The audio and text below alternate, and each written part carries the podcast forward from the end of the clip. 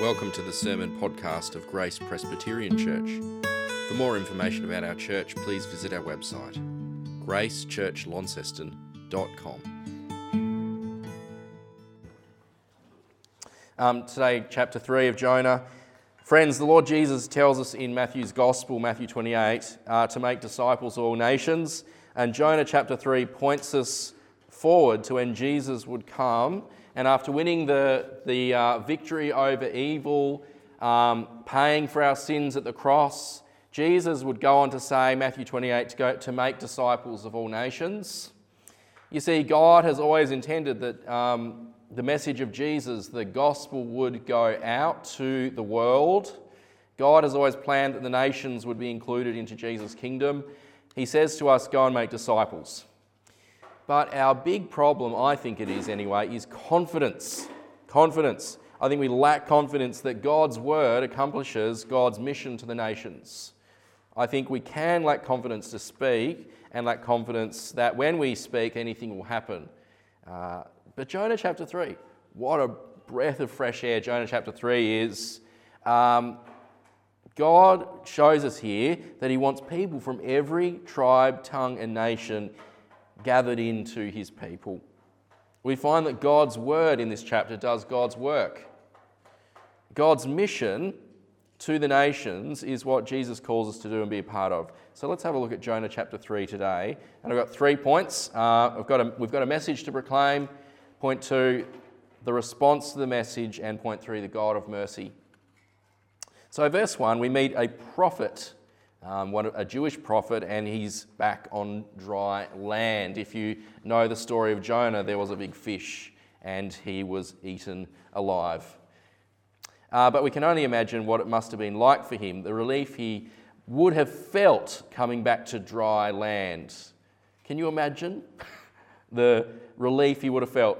It would have been a nightmare in the fish, wouldn't it, really? And it would have been vivid in his memory. Being swallowed by a fish is probably something you don't process very quickly. Uh, and yet, overwhelmingly, I think Jonah here would have been really just grateful, really grateful. He would have been so thankful. God had brought him up, as it were, from, from death to life. He'd brought him out from the grave to being on dry land again. So, verse 1, we find that the word of the Lord came to Jonah a second time, it says there, to a second time. And we meet Jonah, a changed man, a different man from the beginning of the story.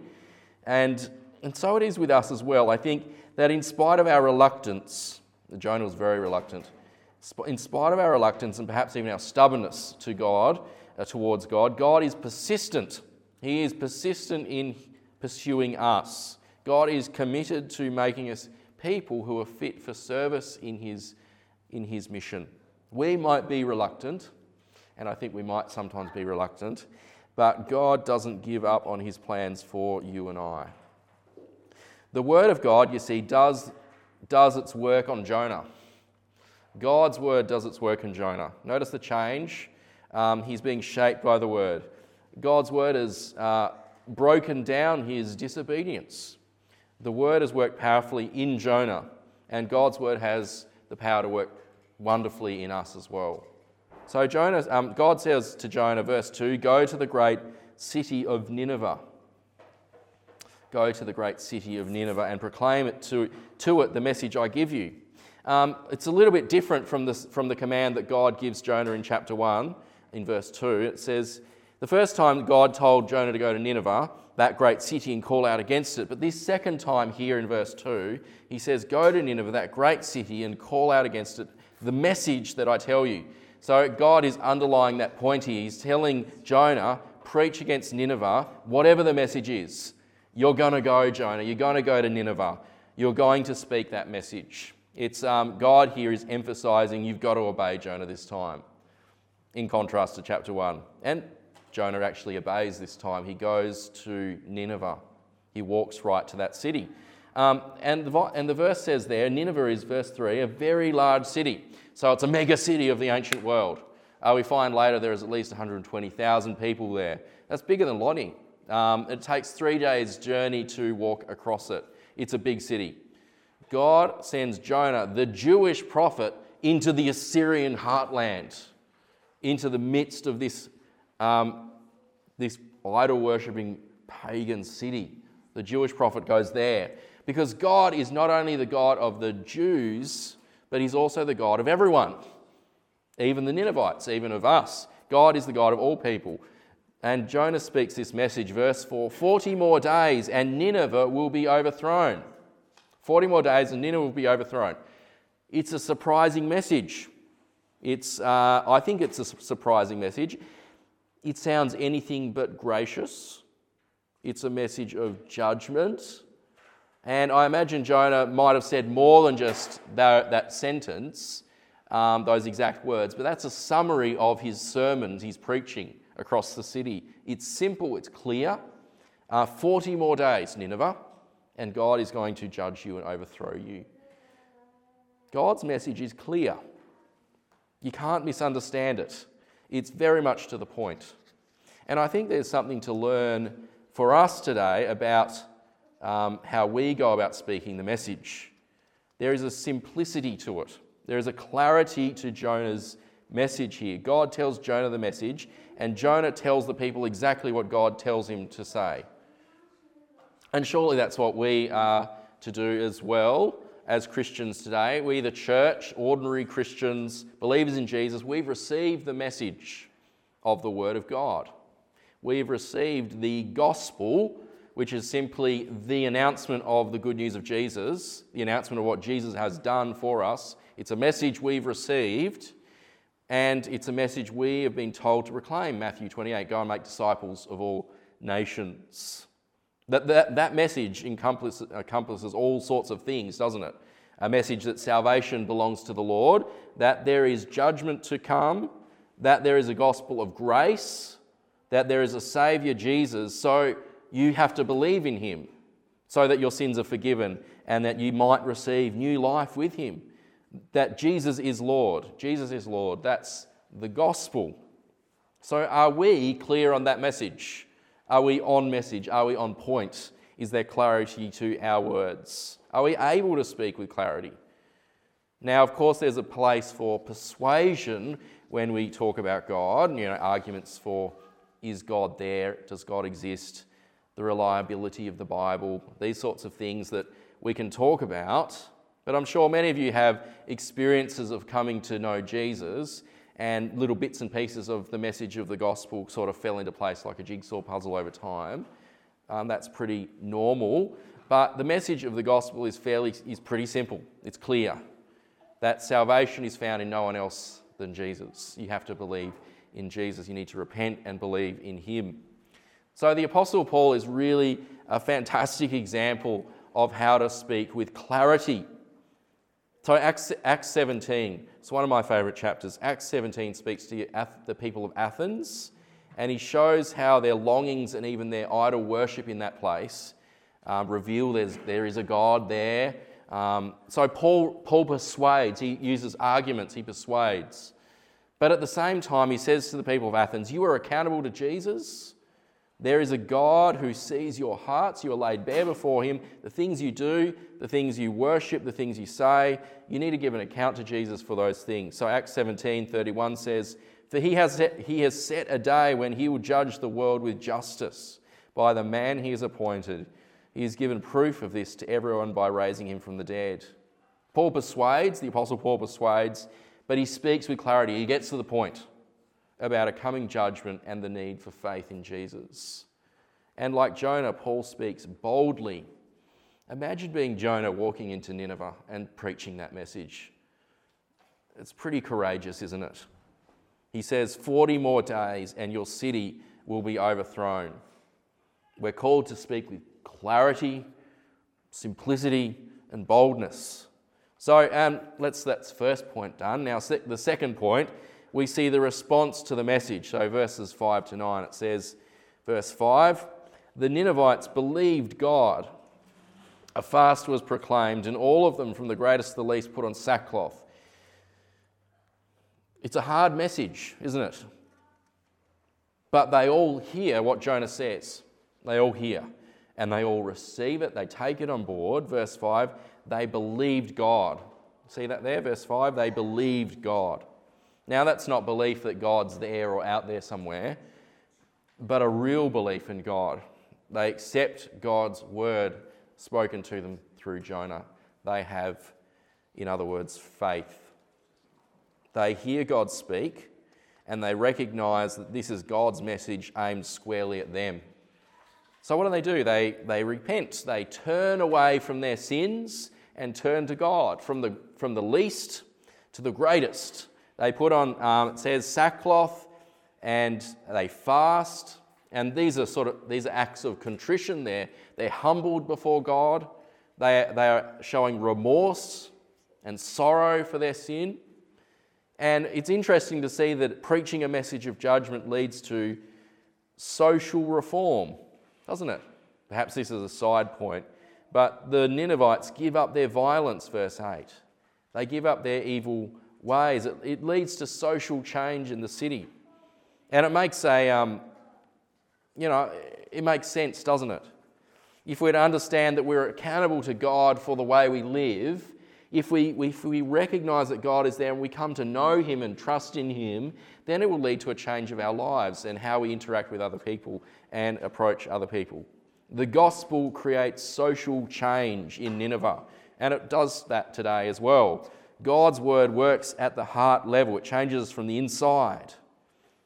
And there's, I think, a lesson here for how we think about how um, about social change in the world today, whether it's people we know, whether we want to help someone else in, that, in our sphere of um, relationships, or at a, a, wider society level with the church.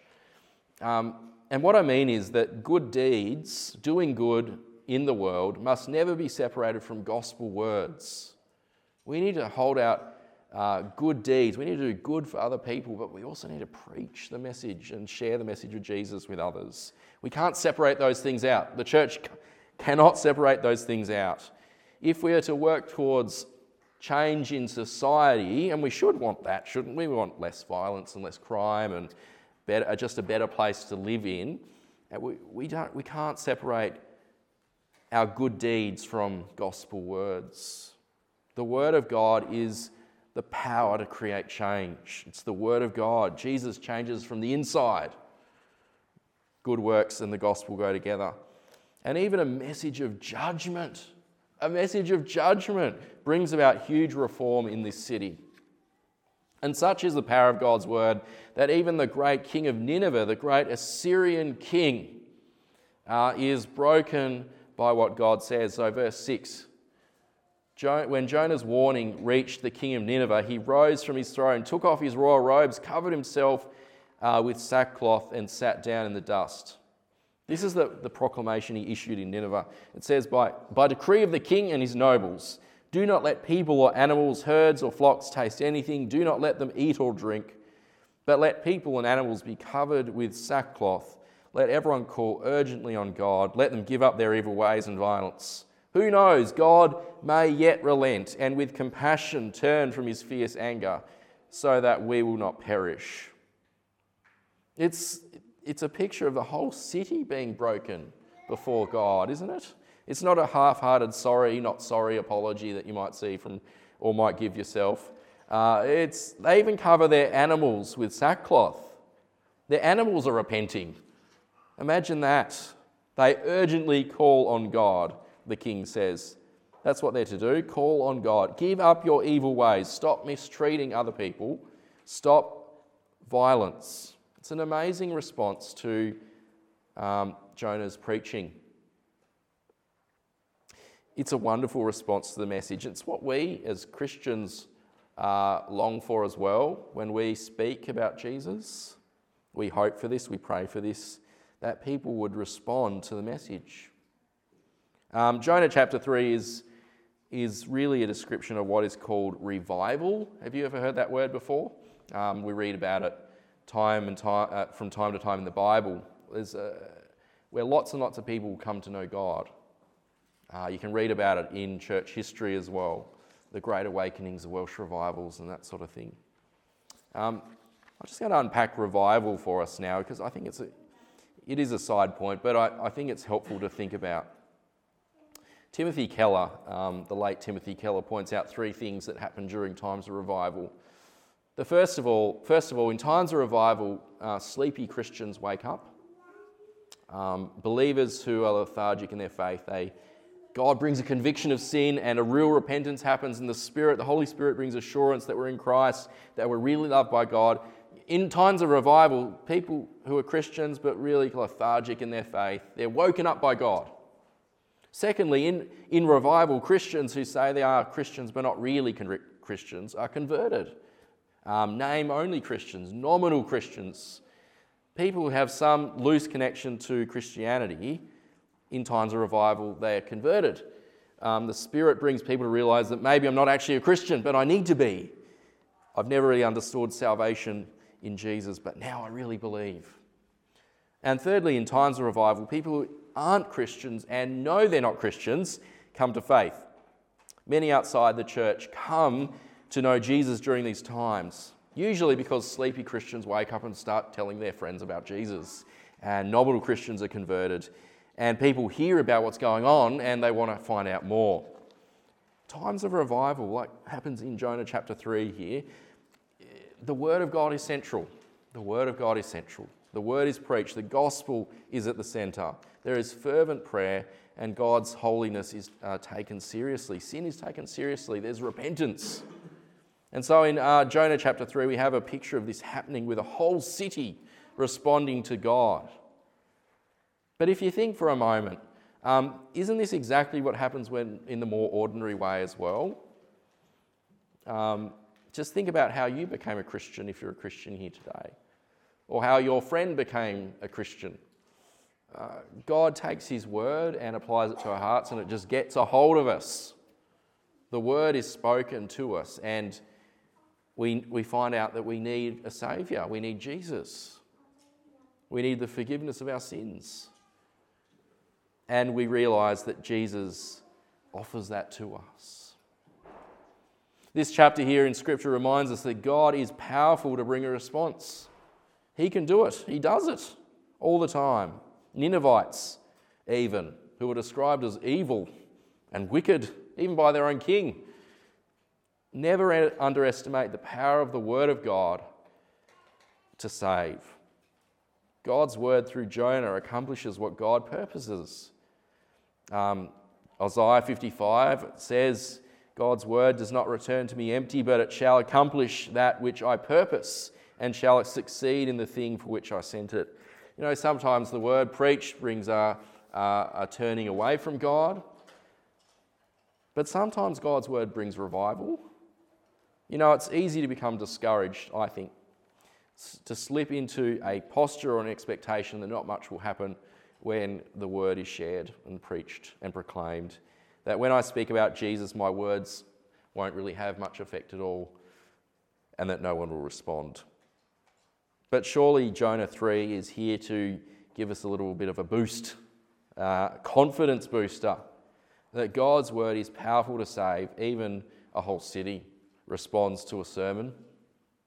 God uses a very reluctant prophet, Jonah, uh, and He can use us in His purpose of bringing these people here to faith in Him.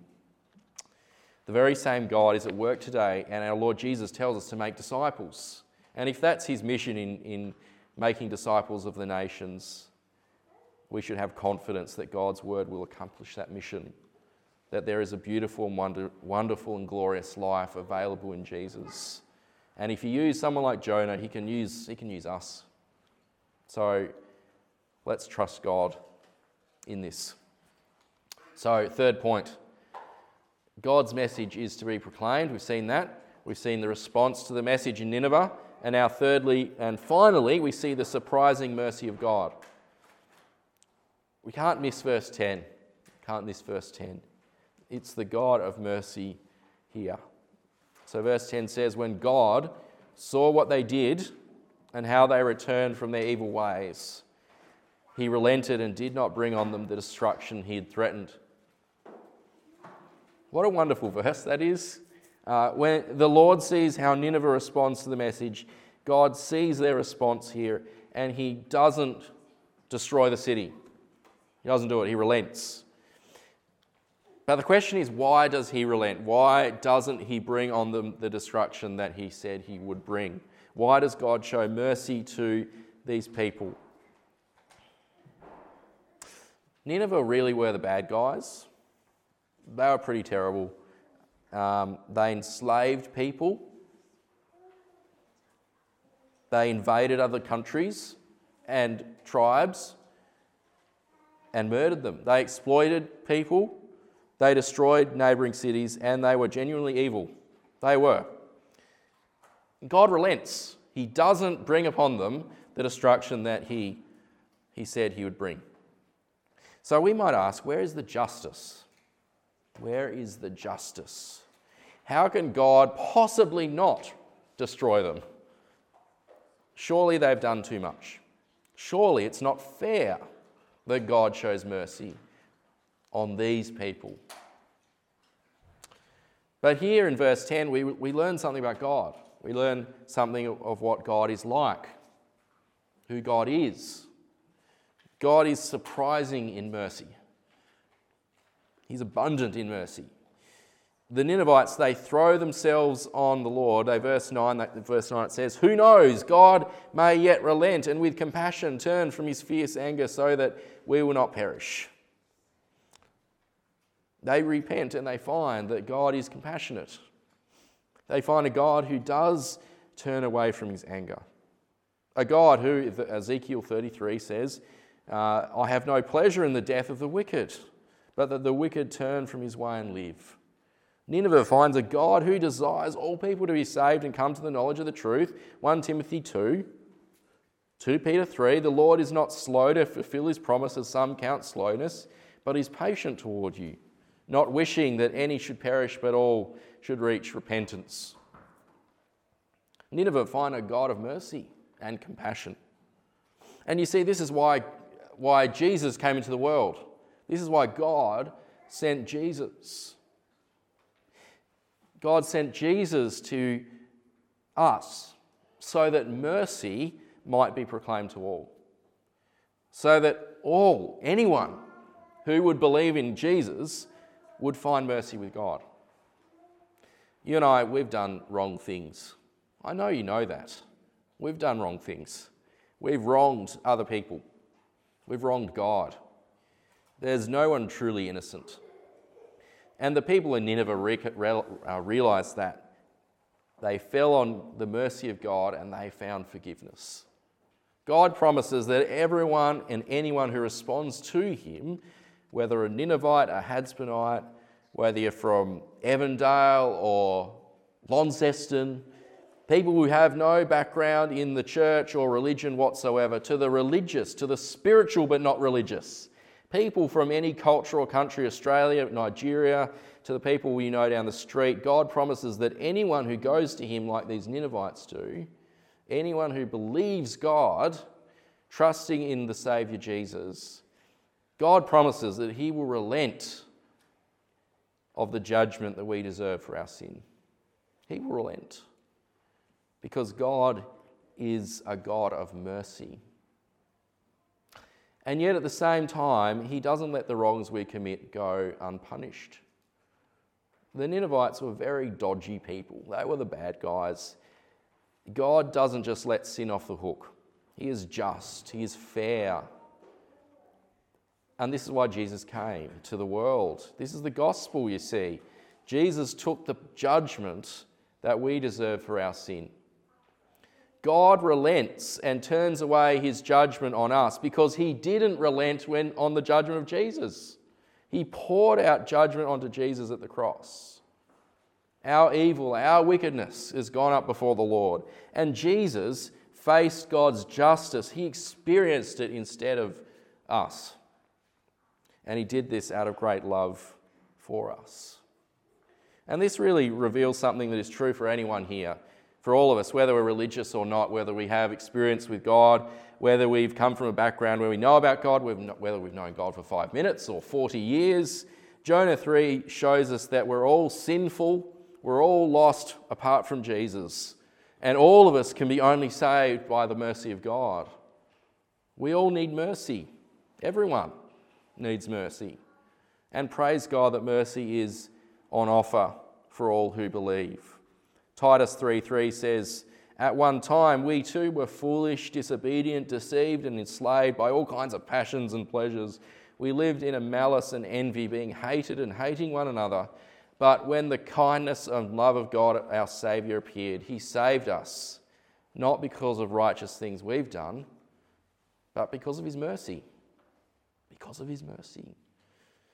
That's it in the end. Jonah 3 is all about a God who has a heart for the nations, a God who uses a very reluctant prophet in Jonah to show mercy to those who are far away from him. The Ninevites' conversion points toward when Jesus would come. And after going to the cross and being raised from the dead, Jesus would say to us, who is disciples to us, go and make disciples of all nations. God's mission is that the message of Jesus would go out and the nations would be included in Jesus' kingdom. And at the end of time, on that last day, we will gather around the throne. We will gather around the throne in glory and see the vast numbers of people who are brothers and sisters in Christ. And together we will praise God and say, How great is our God! God has saved people from every tribe, nation, and tongue, even Ninevites and even us. And He has done it in Jesus. Amen. Let's have a word of prayer